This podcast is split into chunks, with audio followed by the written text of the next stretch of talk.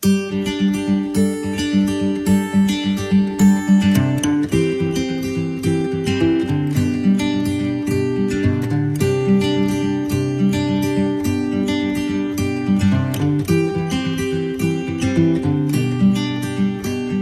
for the second week in a row, I know we're breaking protocol here, but uh, we are not going to be in Romans. We are going to be in Mark this morning. We're going to be looking at several different verses of Scripture and passages of Scripture, but our main text, I'm sorry, not Mark, uh, John 19.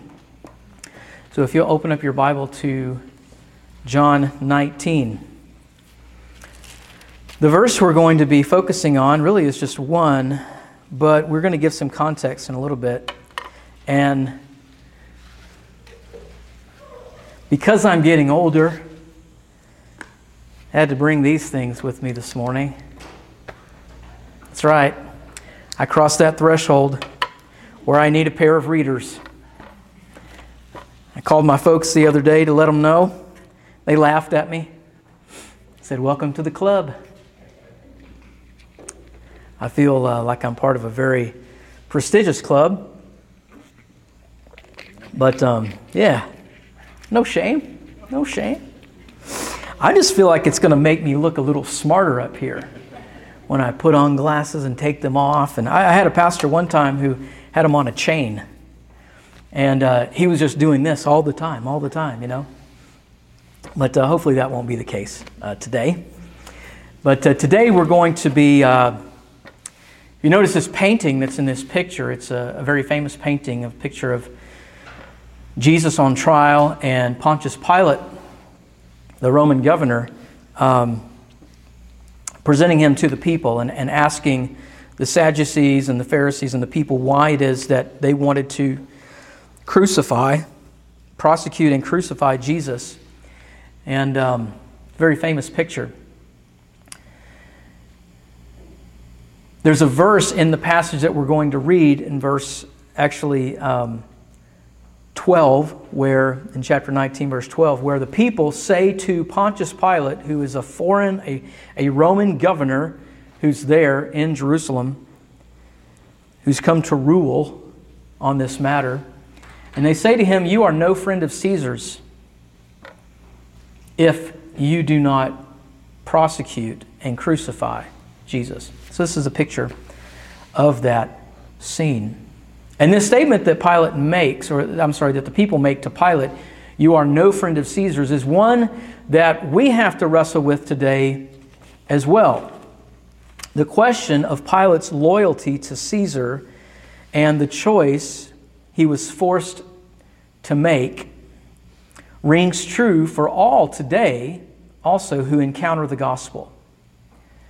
We have to make a decision not just whether or not we want Jesus to save us from our sins, but we must also decide if we are willing to subject to Him as King of our lives, as sovereign Lord of our lives. And so the question of Christ's rightful rule over the human heart is the one that I place before you today. And one that if you're here and you're a Christian, you think, well, I've, I've already made that decision in my life. It is a daily decision. It's one that we will always have to make. We always, will will always have to choose who we give our heart to. Who's going to be the king of our hearts? So we're going to read a small swath of scripture here, starting in chapter 18, verse 28. So follow along in your Bibles. I'm reading from the New American Standard. The Bible says in verse 28 of chapter 18 they led Jesus, therefore, from Caiaphas into the praetorium, and it was early. And they themselves did not enter into the praetorium in order that they might not be defiled, but might eat the Passover. Pilate, therefore, went out to them and said, What accusation do you bring against this man? They answered and said to him, If this man were not an evildoer, we would not have delivered him up to you. Pilate therefore said to them, Take him yourselves and judge him according to your law. The Jews said to him, We are not permitted to put anyone to death. that the word of Jesus might be fulfilled, which he spoke, signifying by what kind of death he was about to die. Pilate therefore entered again into the praetorium and summoned Jesus and said to him, Are you the king of the Jews? Jesus answered, Are you saying this on your own initiative, or did others tell you about me? Pilate answered in verse 35, I'm not a Jew, am I? Your own nation and the chief priest delivered you up to me. What have you done? Jesus answered, My kingdom is not of this world. If my kingdom were of this world, then my servants would be fighting that I might not be delivered up to the Jews. But as it is, my kingdom is not of this realm. Pilate therefore said to him, So you are a king? Jesus answered, You have said correctly that I am a king. For this I have been born, and for this I have come into the world, to bear witness of the truth. Everyone who is of the truth hears my voice. Pilate said to him, verse 38 says, What is truth? And when he had said this, he went out again to the Jews and said to them, I find no guilt in him. But you have a custom that I should release someone for you at the Passover. So, do you wish then that I release to you the king of the Jews? Therefore they cried out again, saying, Not this man, but Barabbas. Now, Barabbas was a robber. Chapter 19, verse 1. Then Pilate therefore took Jesus and scourged him. And the soldiers wove a crown of thorns and put it on his head, and arrayed him in a purple robe. And they began to come up to him and say, Hail, King of the Jews, and to give him blows in the face. And Pilate came out again and said to them, Behold, I'm bringing him out to you, that you may know that I find no guilt in him. Jesus therefore came out wearing the crown of thorns and the purple robe. And Pilate said to them, Behold the man. When therefore the chief priests and the officers saw him, they cried out, saying, Crucify, crucify. Pilate said to them, Take him yourselves and crucify him, for I find no guilt in him. The Jews answered him, We have a law, and by that law he ought to die, because he made himself out to be the Son of God. When Pilate therefore heard this statement, he was the more afraid. And he entered into the praetorium again and said to Jesus, Where are you from? But Jesus gave him no answer. Pilate therefore said to him, You do not speak to me? Do you not know that I have authority to release you and I have authority to crucify you? Jesus answered, You would have no authority over me unless it had been given you from above. For this reason, he who delivered me up to you has the greater sin. As a result of this, Pilate made efforts to release him, but the Jews cried out, saying, if you release this man, you are no friend of Caesar. Everyone who makes himself out to be a king opposes Caesar. When Pilate therefore heard these words, he brought Jesus out and sat down on the judgment seat at a place called the pavement, but in Hebrew, Gabbatha. Now it was the day of preparation for the Passover. It was the sixth hour, and he said to the Jews, Behold, your king. They therefore cried out, Away with him! Away with him! Crucify him! Pilate said to them, Shall I crucify your king? The chief priests answered, We have no king but Caesar. So he then delivered him to be crucified.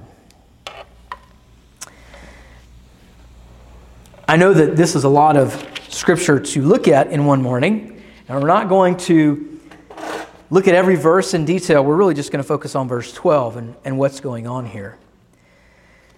And it's helpful to remember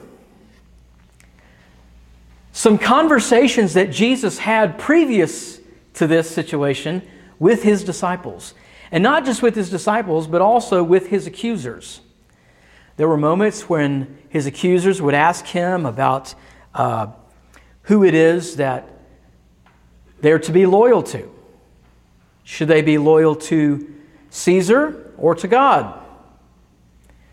And Jesus says, He asks them whose, whose picture is on the coin. I believe this is in Matthew 22, 15 through 22. Whose picture is on the coin? And they say it's Caesar's. And Jesus says, Render to Caesar what is Caesar, and to God what is God's. I mean, this is a concept that we talk about today, that we point back to today when we talk about how is a Christian to think about authority. the authority of the government, the authority of Christ, the way that we live uh, in, a, in an environment, in a culture with a specific type of king or monarch or some type of representative government. We use this story all the time. And Jesus answered to say, render to Caesar what is Caesar, to God what is God's. But then the question remains what belongs to Caesar rightfully and what belongs to God rightfully? Jesus purposefully doesn't answer their question directly. He, he puts it back upon their conscience. Um, many times, uh, as a youth pastor, when I was in youth ministry, uh, teens are always asking about questions of conscience. I have students in at GCU who, who ask me, as I'm teaching church history and theology, and they ask me, Professor Panther, what is your view? How do you interpret this? And instead of being the, the Bible answer man, right? I want to be the, the Bible question man. I want them to deal with Scripture. I want the Holy Spirit to work in their heart, and I want them to grow from that and come to an understanding on, uh, on their own. And I believe that's what Jesus was doing here when his accusers asked him, Who should we be loyal to? Because he also teaches us, as Paul does also in the New Testament, to respect the authorities because they are placed over us by God.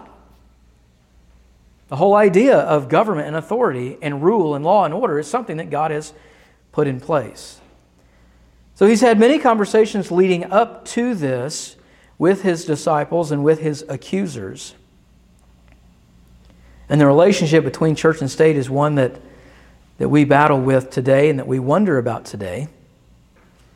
And so when we come to this story and he's interacting with Pilate, and there's this idea of the relationship between two types of authority, Pilate's asking him questions about his authority. Well, what kind of authority does he have?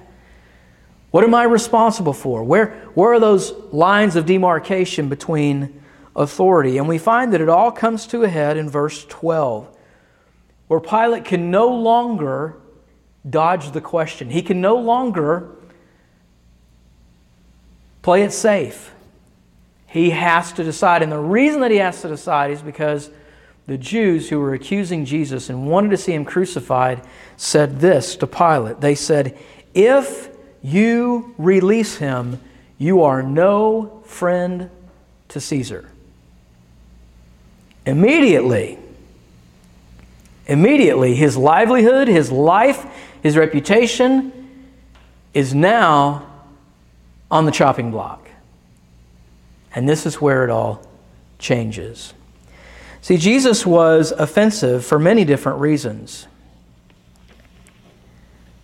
Pilate is being told by Jesus' accusers that he's not just a religious leader, he's not just a faith guru, okay, who's selling some snake oils and, you know, stuff that he, he's relatively harmless in the grand scheme of things. He's just making trouble in our city. And we would love to see him exiled, right? It's not as though they're just saying that. They're saying more about Jesus. They're saying there's, there's more that you have to deal with when you, when you deal with who Jesus claims that he is than just a good teacher. No, there's more than that. They're telling Pilate he's not just a, claiming to be a religious leader that is a savior of his own people.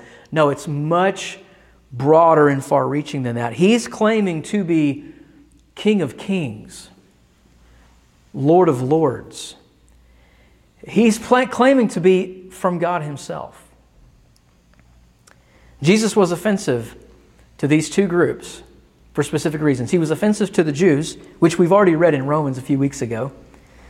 He's offensive to the Jews because he was claiming to be a Savior. If you turn in your Bible, keep your place there in John 19. Turn over in your Bible just a few pages to John chapter 10. In John chapter 10, verse 30 through 33, listen to what it, listen to the scenario.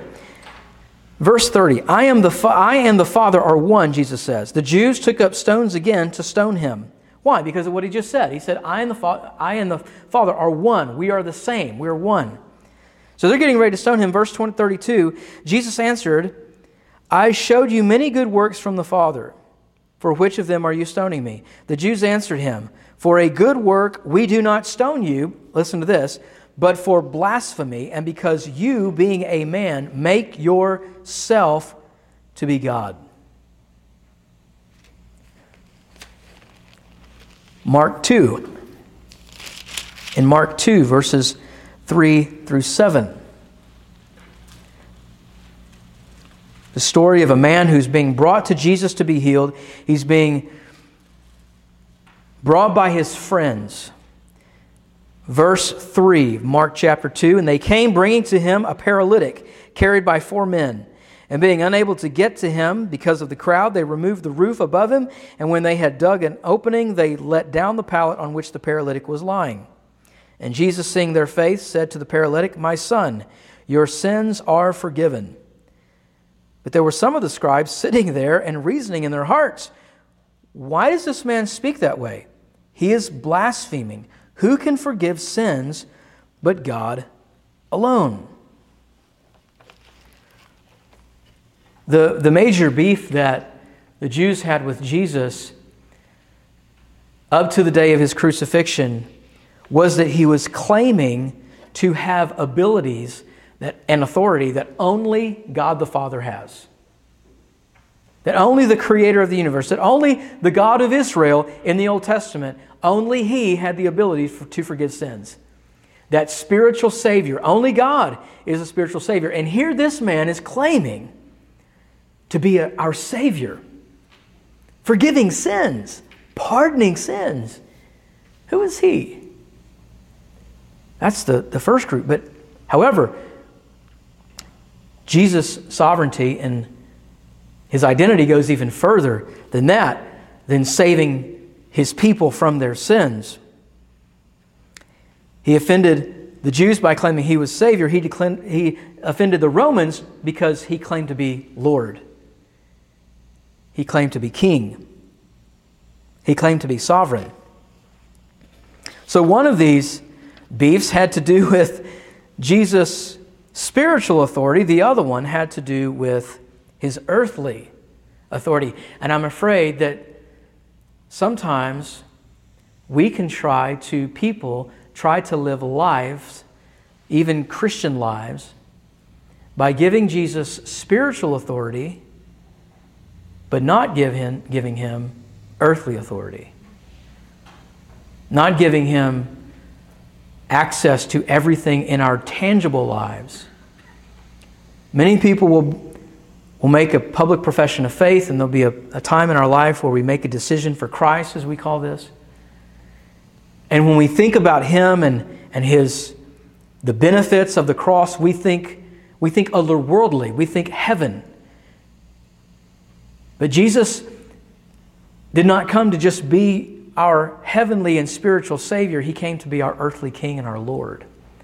So that every part of our life here and now is subject to Him, is given to Him. Personal relationships, the way we use our hands and our feet and our minds to earn a living, the things that we do as a family, the things that we do as a church it has to be all submitted to Him here and now as well. And so, this question for us about our loyalties ring true for us today, just as, as they did for Pilate and just as they did for everyone in this story. Notice that they say, We don't want you to release Jesus the one who's claiming to be one with the Father, the one who claims to be able to forgive sins, the one who claims the authority to do these things, we would rather have this man called Barabbas, who the Bible says was a thief. In other words, he was rightly condemned. There was no evidence to present against Jesus. There was no evidence. He, he didn't commit any crime. But Barabbas did. And what's interesting is in this story, we have God's children Israel crying out, Crucify him, talking about Jesus, give us Bar Abbas. Bar Abbas, meaning son, Bar Abbas, meaning father. His name, Barabbas, meant son of the father. And there were many people that would go by that type, type of name. Simon, son of John, or in some of your translations it says Simon Bar Jonah. That was a way to talk about someone being the son of so and so. We have different ways of doing that today Jefferson, Johnson, you know, whatever. But isn't it ironic that they're saying, we reject, we reject Jesus, give us the Son of the Father? isn't that crazy? How poetic God's sovereignty is and how it works out. So they reject him. Jesus would not have been crucified had he not been accused of claiming lordship. This is really important. Jesus could have wiggled his way out of this when being questioned by Pilate about authority and lordship and kingship. If Jesus had just said, All I'm claiming here is to save my people from their sins by being their spiritual Savior. God has given me the ability as a holy prophet to forgive his people, the Hebrews, of their sins. I'm just a prophet. I have no problem with you. I have no beef with, beef with you. The Romans, I don't care about. I don't care about the rest of the world. I'm just here for the Hebrews. That's not what Jesus did. He would have not been crucified had he not been accused of claiming lordship, but because he claimed lordship and kingship and sovereignty and authority, he was crucified. And only through his death on the cross and the shedding of his blood on the cross can sinners be forgiven. Can his accusers, his very accusers, and those who said, Give us Barabbas, crucify Jesus, only because of his sacrifice can our sins be forgiven. I find it ironic today that people today want to have the benefits of Calvary's cross, that is, the event, Jesus dying on the cross. We want to have the benefits of Christ's cross without having to submit to the slain Lamb of God as Savior and Lord. We just want the Savior part. We want Him to die in our place on the cross. But the whole point of that the whole point of that is that He has sovereign lordship over our lives, not just that He saves us from our sins. So, a couple of principles at play here. They're not going to be on your screen, so you can write these down in shorthand if you want. Number one, we learn that Jesus will not share his throne or crown, or however you want to describe that, with anyone. He won't share it with Pilate. He won't give it up. He won't share it with our human hearts either. The human heart may not give itself to a multiplicity of kings or lords. Whether that's Jesus and the government, whether that's Jesus and self, whether that's Jesus and religion, he is the rightful king and he won't share his authority with anyone. He died on the cross for your sin and for my sin. And the only way for us to properly respond to him and his work on the cross is for us to fork over all of our self to him, all of our authority to him. Because the cross confronts us. The cross confronts us in a way that that the Jews are confronting Pilate. Pilate cannot hide from this scenario. He can't get away from it. He wants to so badly. He wants to just give Jesus back to them and say, You guys deal with him. But they say, No, you have to make a personal decision. You are no friend of Caesar's unless you go all the way with this. You can't ride the fence. And Pilate has to make a choice.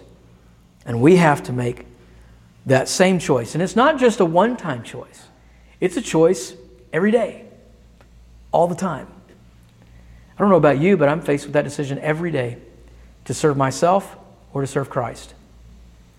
To bow before Him and to give everything to Him, to daily surrender to Him, or to hold on to what I think is mine with a tight fist. The second principle is believers will be pressed in life to make decisions about submitting to Christ as Lord.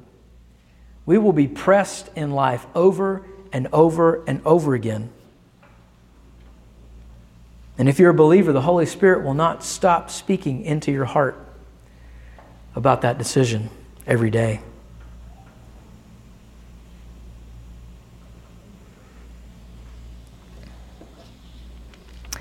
What do we do as Christians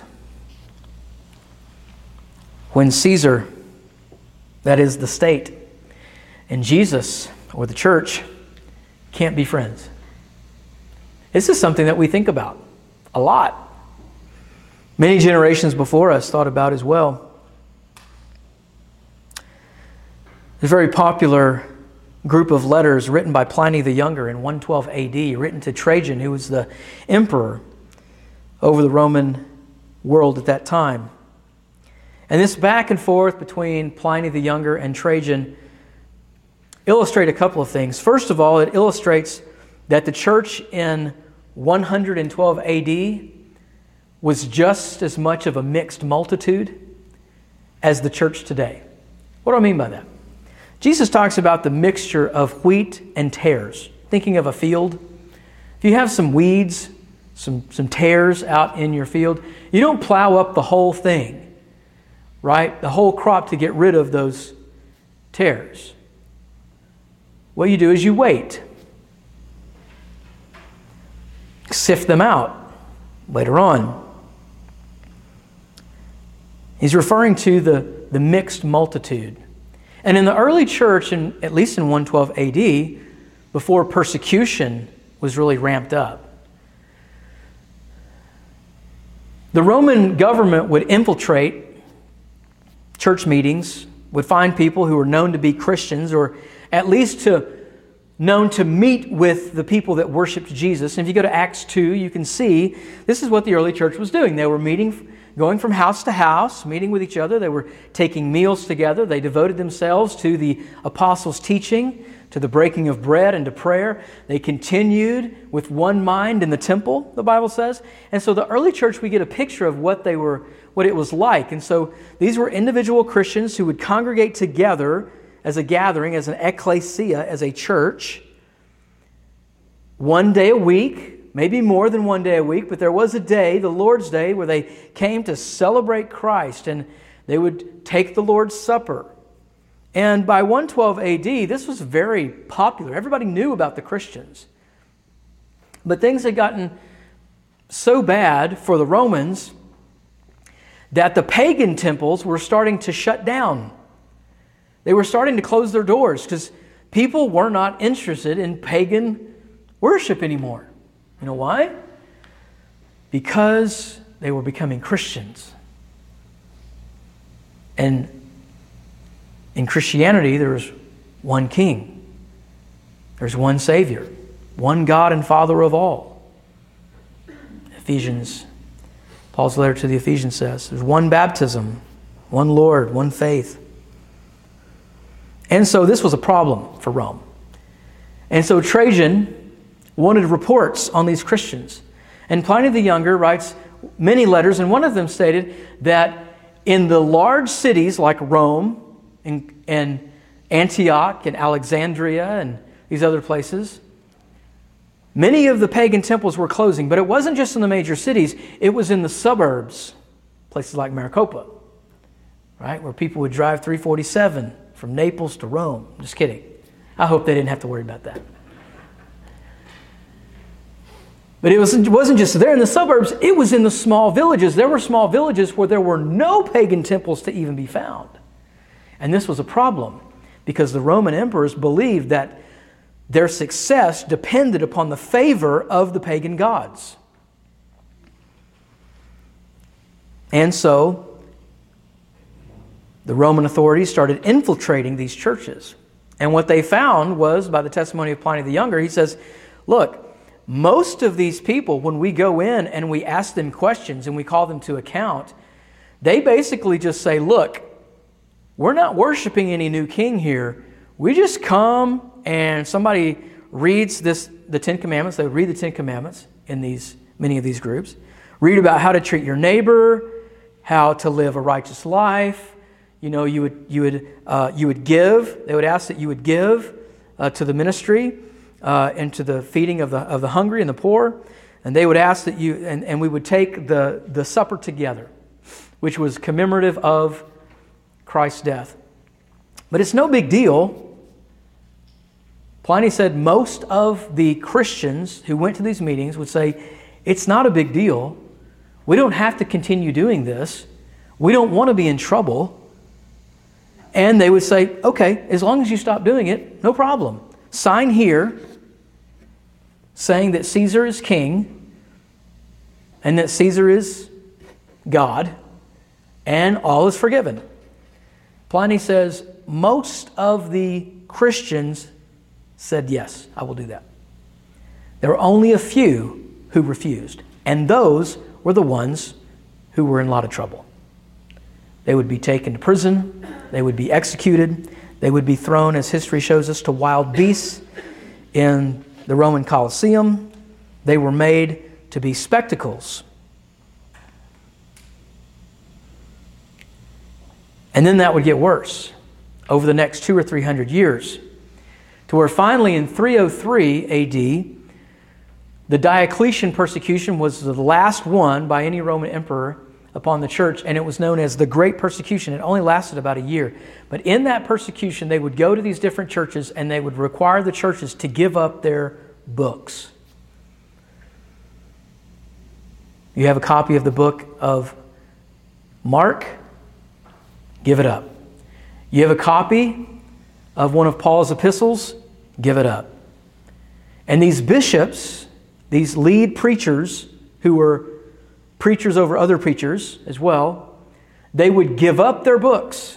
As long as you didn't harm me, I will give up the word of God. I'll give I'll fork it over.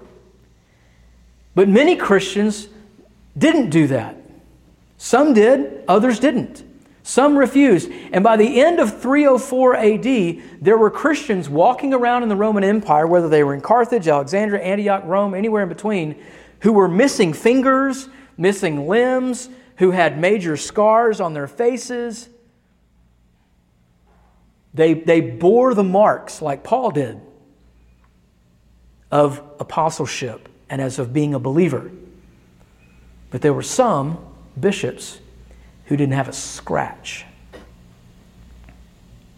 And one of those bishops, after the persecution was over, one of those bishops who gave up his books continued in the ministry and he started ordaining other bishops. And these other bishops went out into the Roman Empire and they started leading churches and groups of pastors. And there was a group of Christians in Carthage who led what was called the Donatist controversy. And they were calling into question the validity of these bishops and pastors and priests' ministry because they were ordained by a bishop who gave up his books and didn't have a scratch on him. And they said, somebody else needs to ordain these guys. This is known as the Donatist controversy. This happened for hundreds of years with Christians who were given the the challenge and the choice who do we follow as Lord over our life? What is it going to cost us? It will always, whether it's 100 AD or 2020, it will always cost a Christian, a follower of Christ, everything. Just because you're not being persecuted in the same way right now, Jesus costs us everything. We must be willing, not just in word only, but in deed, to give him everything, not just to see him as our spiritual Savior, but also to confess him and to follow him as our Lord and our King. And life will press you into corners like the Jews did with Pilate, to where you will have to decide what am I going to do? But we can't ride the fence. At any point in our Christian walk, we can't ride the fence. A person who only believes in Jesus as Savior is no threat to the kingdom of darkness. We live in a dark world. But a person who only believes in Jesus as Savior is no threat to the kingdom of darkness. When the enemy gets nervous, it's when we start to give Jesus everything lordship, when we follow him as king. A person who follows him as Lord is a lethal force against the enemy. And many people draw the line, or Pilate did. The Jews would say, uh, Jesus as a rabbi? Yes. A great teacher? Yes. To get me through every day? Yes. I can read his sayings. I can, I can open up the, the book and, and read what he says. A good teacher, yes. A, a guru, yes. A life coach, yes. Give me Jesus. God? Mm, no. Did you say he's, he's, he's not God? He's just another prophet. A good one, helpful, beneficial for me in life. He encourages me. The Jews would say, Rabbi, yes, God, no. The Romans would say Jewish prophet, relegated to this area, this geographical area with this certain group of people. Jewish prophet, yes. King of kings, Lord of lords, starts to encroach into my kingdom where I'm the boss. Nope. You, you can't come in here. This is, this is my area. The question of Pilate's loyalty to Caesar is just important for us today. Because some, some folks today, and the temptation is today, to take the view of the Jews and Romans during this time in this story, where we hold him at arm's length. And we say, this is okay, but this is not. Don't, you can't come in here. Jesus, as the Doobie Brothers once said, is all right. He's all right. Stay in your space. Stay in your lane. Do we do the same thing with Him today? Are you doing the same thing with Him today? I know those challenges come to you on a daily basis as they do me. The question of Pilate's loyalty to Caesar and the choice he was forced to make rings true for all who encounter the gospel today. Only one person can be enthroned over the human heart.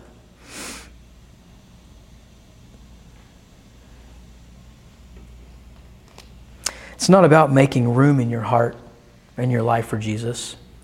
It's not about carving out a compartment of the many compartments that exist in our life and giving Him a place, making room in our heart for Him. You know, with all this COVID over the last year, it's been hard to get like a doctor's appointment. Anybody else experience that? I mean, it's like they have certain times, like you can't come in and sit in the waiting room. You have to sit out in your car, and somebody will come outside and they'll knock on your window or whatever. You got to come in with a mask and all that good stuff. And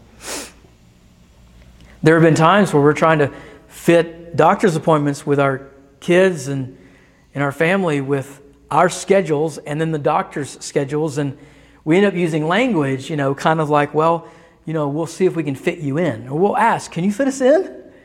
Hey, we, we really need to come to the doctor like next week. Is there a way you can fit us in? And, uh, you know, they look at their schedule and they might say, well, not this week, but next week I can fit you in. Maybe. Can you do mornings or afternoons? Well, I, I'd love to get in there in the morning if I can, or in the afternoon if I can because I have work, I have to pick up kids from school and whatever, I have to go shopping. When can you, when can you fit me in? Hmm.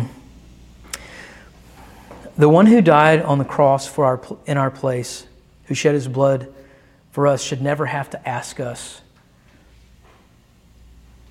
Where can you fit me in? What part of your life can you fit me into?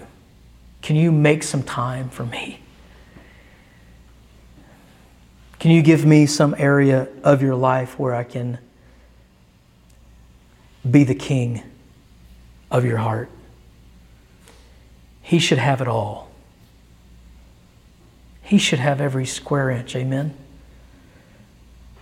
And it's a challenge every day as we're tempted by the things of the world, as we battle with this heart of flesh that's all about me, me, me all the time. But every day we have the opportunity, and right now we have the opportunity. You have the opportunity to say, Lord, forgive me for the piece of my heart that I've been extending to you, considering what you have done for me on the cross in my place, and that you continue to intercede for me before the Father. Lord, I repent and I confess that I've given you a piece of me and not all of me. Would you just give your all to Him today and reinforce that commitment today to Him as we pray in just a moment? And I want you to think about places in your life. And maybe right now God is, God is pressing you, and you've already thought of, of things in your life that you are not giving over to Him from what, for whatever reason. What will you do when, when God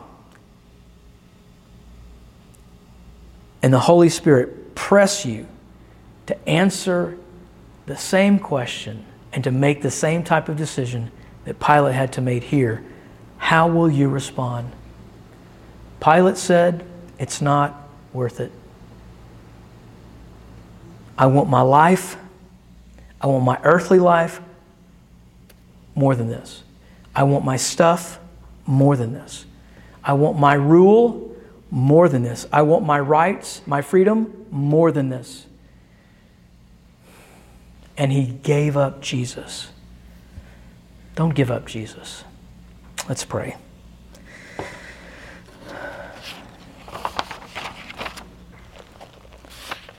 Father, first, we ask you to forgive us of our sins.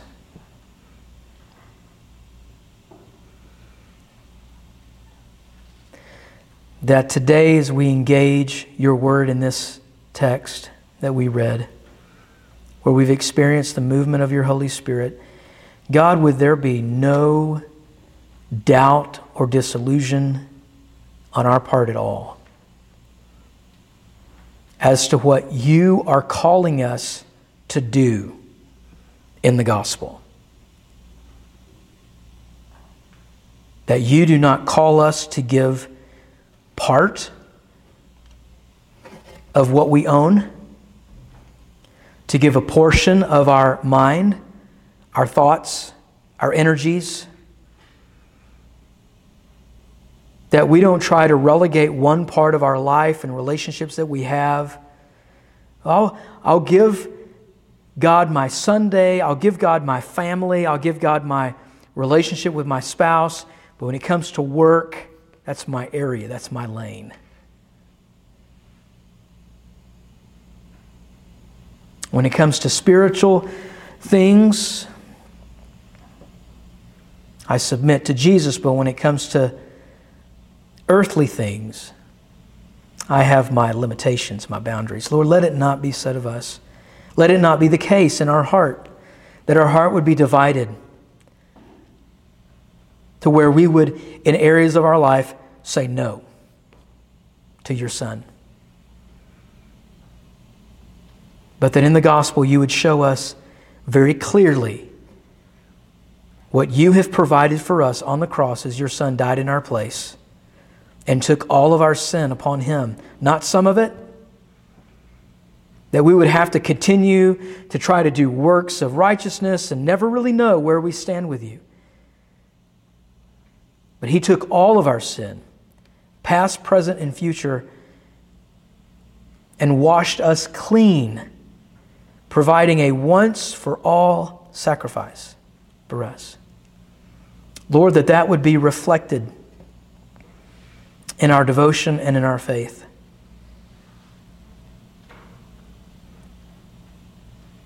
And Father, help us by the power of your Holy Spirit every day to say yes to Jesus. And that the words of the old hymn, I surrender all, would ring true every day. That our life would sing, All to Jesus I surrender. All to thee I freely give. And we ask it in Jesus' name. Amen.